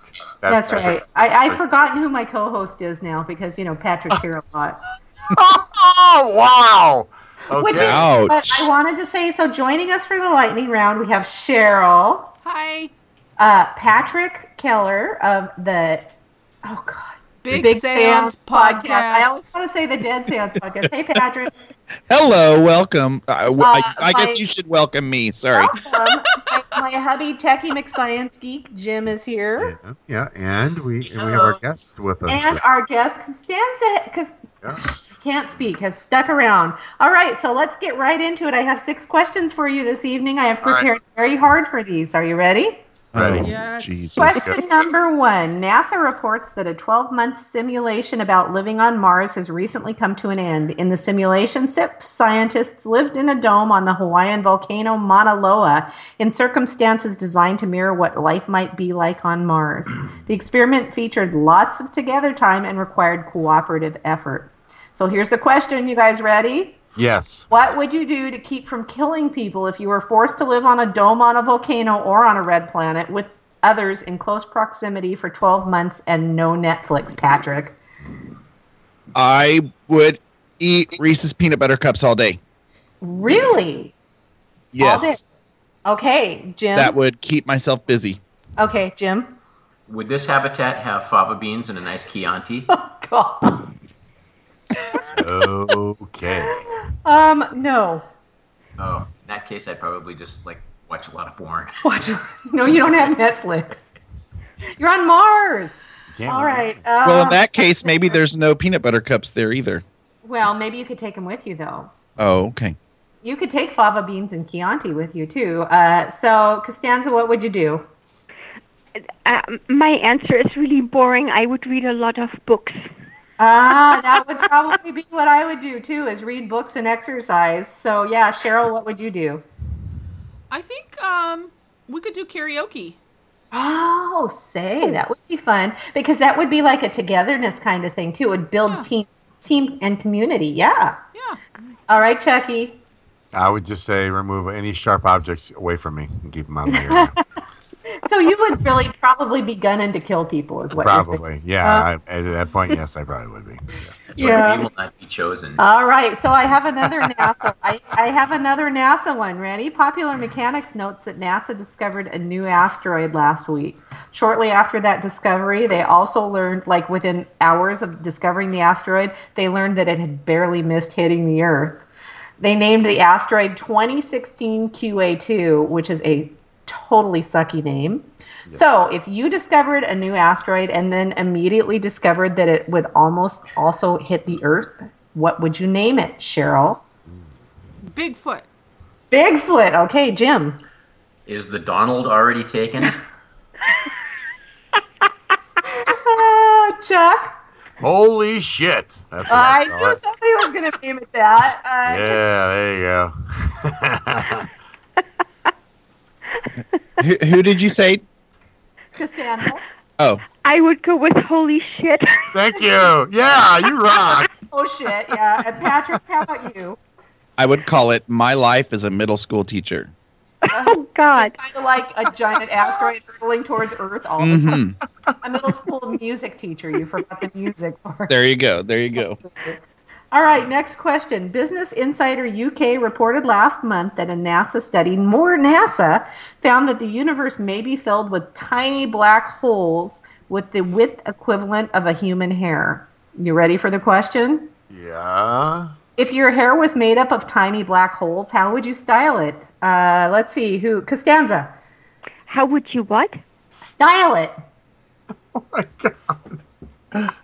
I, I still don't understand the verb. Would you shave it off? Would you wear it in pigtails, braids? How would you style your hair if it was made up of tiny Oh. black holes? oh my God, how how would I style it? Uh, gee, I don't know. I'm drawing a blank. I'm not good at this. No, you're doing fine. Um, let's see. Chucky G, how would you I would- style it? I would shave my head so it wouldn't be one giant black hole. wow. See, um, Jim.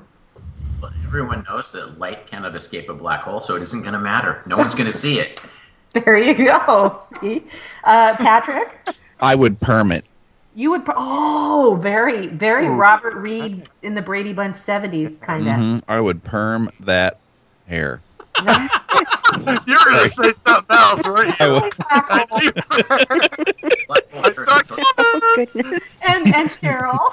I, I would actually pull it up, up to the top of my head and put it in a like a, a ponytail like thing that sticks up, and that way I could have all these little black holes swirling Little around. squiggly black holes on the top. Yeah. All right. Um, this is actually my favorite question of the evening. Uh oh. International Business Times reports that a one foot by two point. 2.2 foot pearl, which was discovered in 2006 under a fisherman's bed in the Philippines, has gone on display. The fisherman kept the pearl under his bed for 10 years because he had no idea of its worth, which is about $100 million. So, ready for the question? What is the most valuable thing I'd find if I looked under your bed, and how much is it worth, Cheryl? Unfortunately, you would find lint under my bed, and it would be worth nothing. I'm sorry. Oh, uh, Konstanza? You would find my cat, and he's worth anything. He is amazing. Oh. and no, you you couldn't buy him for money or for anything. Oh, Patrick, what's under your bed? God, the only thing I could think of of any value would be like socks and underwear. Okay. Sorry. And how much is it worth? Um, some used Hanes, whatever those are going for nowadays. I don't know. Wow. Not a lot. Okay. Uh, Uh, I was gonna say a dead body, but that's not really true. So, uh, it'd be more like Whoa. a, I'd say more like socks. I mean, you know, yeah, smelly old, you know, socks. No, I don't he'll talk so about a nickel then. Yeah, I don't think. And you'd have to pay that to somebody to haul them away. I, I had to change my answer because Chad, Chad just told me we have a plastic bottle underneath our bed. Uh, Oh, that can't you get like five cents or something? Yeah, I could make some money on well, that. there you go. All right. Return it. Jim? The only thing under our bed is Karen's hot water bottle, Oh. which sometimes oh. is worth quite a lot, but most of the time it's not worth hauling out from under the bed. and also lots and lots of dog hair. Oh So- yes. Yeah. Okay, next one. According to BBC News reports, firefighter. Oh, I forgot about this one. According to BBC Oh, God. News reports, firefighters rescued a Norwegian man named Cato Bernstein Larson. He climbed feet first into a Johnny on the spot public toilet and got stuck. Uh, Apparently, his friend had dropped his phone in the toilet and convinced Larson to go in after it. So, have you ever dropped anything in the toilet and did you rescue it, Jim? I've dropped my dinner a couple of times. no, there was no rescue. it's not worth getting. oh, Chuck, Uh, yeah, I actually have dropped my brush in there a couple a did couple you rescue it? Well, after I had to flush the toilet first because I had peed, and then I had to wash it Would you would you rescue it from a Johnny on the spot though? Uh, no, with the no the poo. No, no, no, no, No. no. Uh, Cheryl. I feel like I've dropped a few things in the toilet, but the only one I could remember right now is I've dropped a sock in the toilet. Ew. Rescue it or flush Really? it? I rescued it. Okay, Konstanza. I dropped the cap to a toothpaste in the toilet. And Did, did you afterwards, rescue or flush? I, I, I, I fished it out and I threw it away. and Patrick. Um, it would be things like that. Like I know I've probably dropped a toothbrush in there or like something. Oh well, tooth- that you just you rescue and throw it away. You don't. and I rescue it, but I I definitely threw it away. I think my nose spray too. Fell off the counter Oh. into the Oh, trash yeah. one morning too. Said their phone. I'm shocked because I am always afraid when Oh. my phone's in my back pocket that I'm going to drop it in the toilet. Never my phone. Chad Uh, and when I was in when I was in college, I was a, a an RA, a resident advisor, and I had a master key that I wore around my neck, and I was always afraid that I was going to drop that in the toilet and accidentally flush it, but it never happened. So, all right, last question, guys. You ready? Yep. Yep. Yep. New York Daily News notes that people of Cormorant, Minnesota have elected a new mayor. His name is Duke, and he's a nine year old dog. He's a Great Pyrenees, by the way. This dog, this is the dog's third term as mayor of the town. So we have a big nationwide vote coming up, right? Uh, we have a presidential election, and here's what I want to know: What animal, reality TV star, or fictional character would you vote for as our next president, and why, Jim? Eric Cartman. Eric Cartman. Why? Just for the sheer fun of it. Just because uh, Konstanza.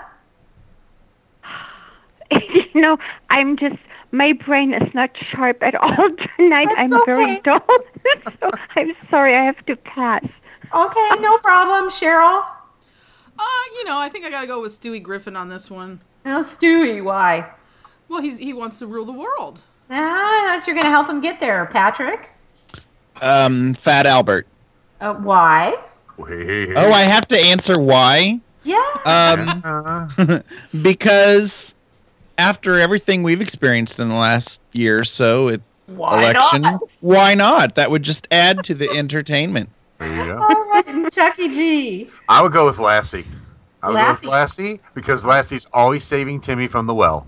That's true, and maybe he can save America from the well. Yes, that is correct. There you go. That's how we do it, guys. The lightning round. Patrick, Konstanza, Jim. Thank you guys for sticking. Yay! around. Thank you Thank for you. having me. All Thank you for having me. You're welcome. Yes. All That was. So here goes now. Cheryl's going to play you Jack's uh, Jack's correspondent report, and then we'll come back and finish up with some business. You ready to go, Cheryl? Yeah, um, this this correspondent report is coming from Jack Kenna back east.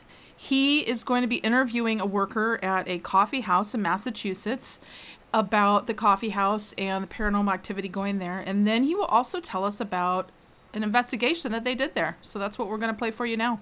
All right. Enjoy.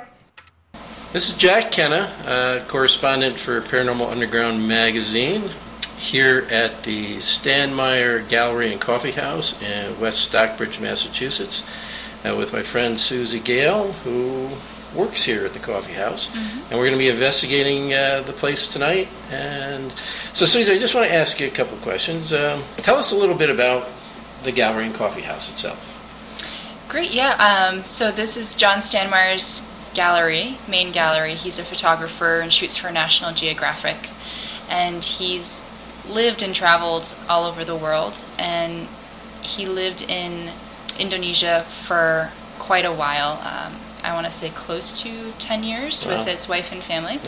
Um, so he's got a lot of artifacts in in the gallery here um, that are that are mostly from that area, from Indonesia. Right, Um, right.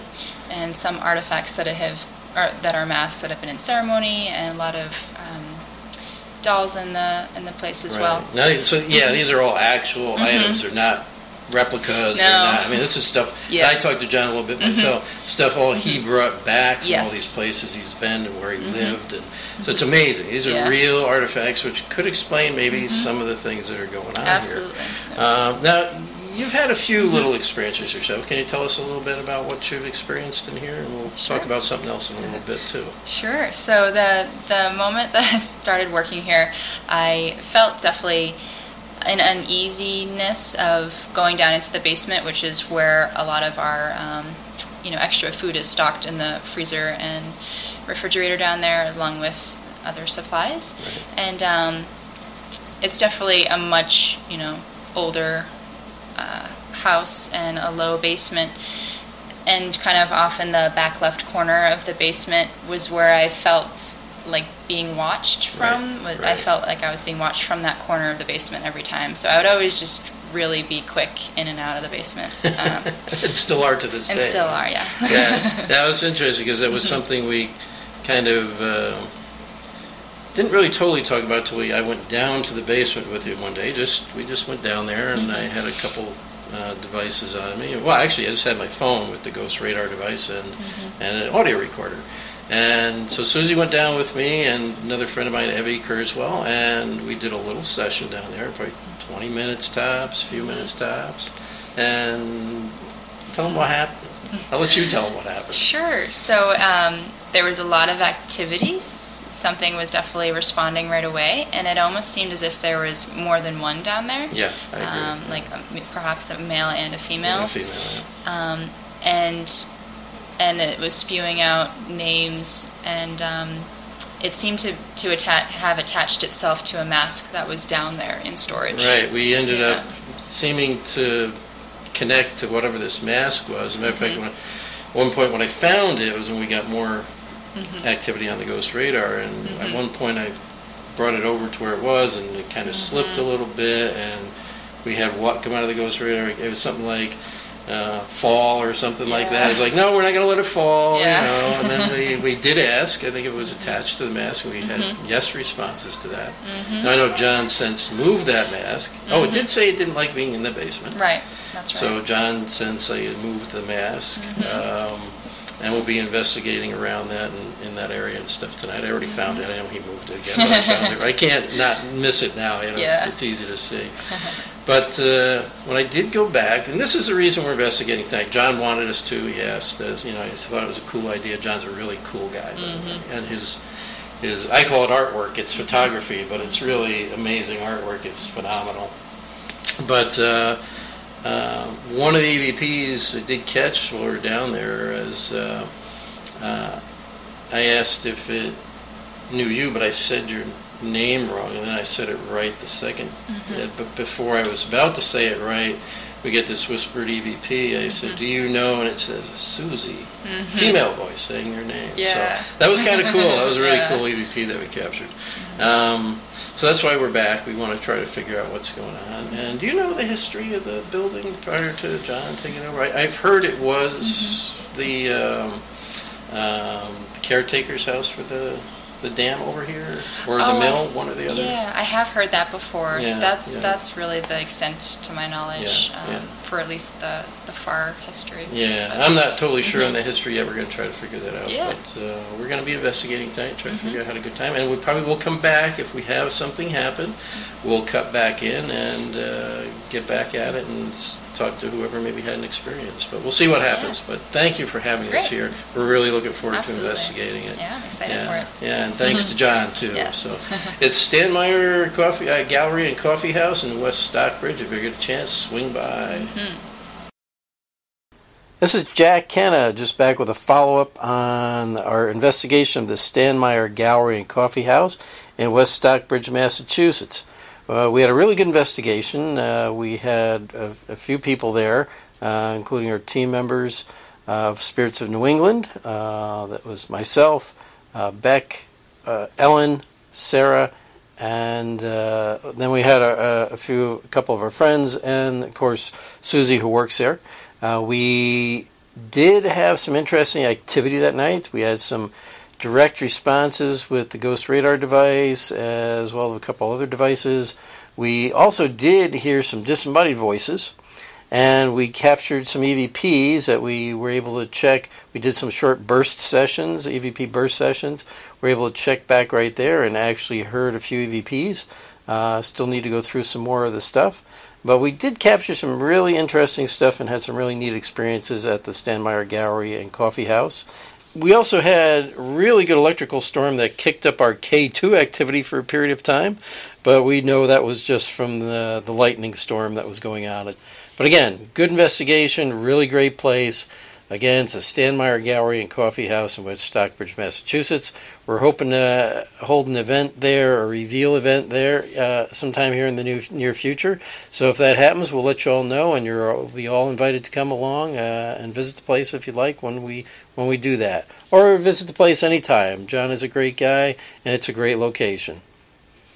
Hello, we are back. This is Mix LR Paranormal Underground Radio in the dark with Karen Frazier and Chucky G. We just went through the lightning round, and we had a really great guest this evening. And now and we're we on had a to good report from Jack. yeah, it was good. Jack That's awesome. there. Thank you, Jack. Yes, Thank you, Jack's Jack. always cool though. I just sent him something on LinkedIn, LinkedIn, and he we were talking. Uh, but now I believe we have some b- business. Is that how you say it? We have a Business? little bit of business. Little business. Yeah. We do, we do. I want to Okay, what we got? talk about what's upcoming on Paranormal Underground Radio. Um, we will not be having the show next week, but we Oh, will no. be back. Yes. Sad clown. Sad. Uh, we will be back though September 15th.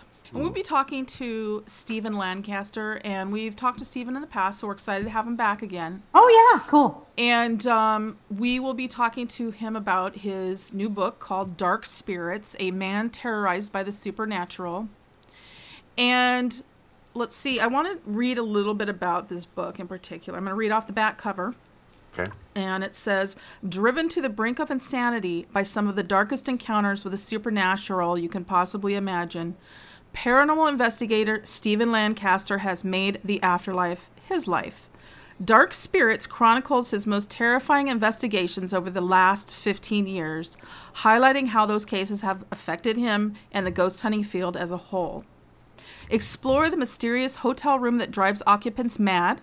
Discover the abandoned plantation that made heavily armed investigators fight for their lives. Learn about the dark entity that followed Stephen home and made his life a living hell. Wow, that sounds scary. These frightening stories, that was my little line, not his.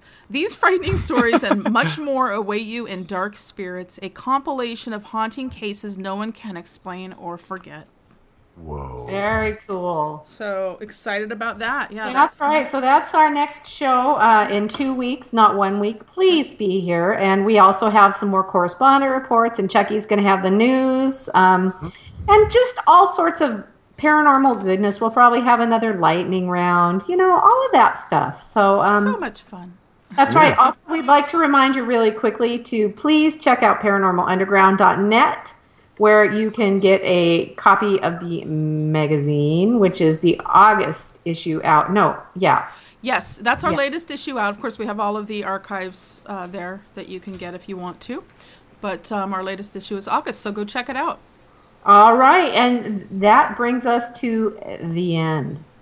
Wow, that was a fun show. It was. I know. So, what do you listeners think? You like the new format? I rather enjoyed it myself. Um, And so, we hope that you will tell your friends and click the um, follow us tab in MixLR if you haven't. That way, you can be emailed whenever we go live. And sometimes we do little extra things. So, thank you everyone for listening to Paranormal Underground Radio on MixLR. Paranormal Underground Radio in the dark. Sorry, Jack, on MixLR. uh, you guys have a good week. We'll be back in two weeks. Good night. Good Good night. night, everyone. If you'd like to be a guest on Paranormal Underground Radio in the dark, email us at editor at paranormalunderground.net. And until next week, remember this. If something looks out of place or doesn't feel quite right, it could just be something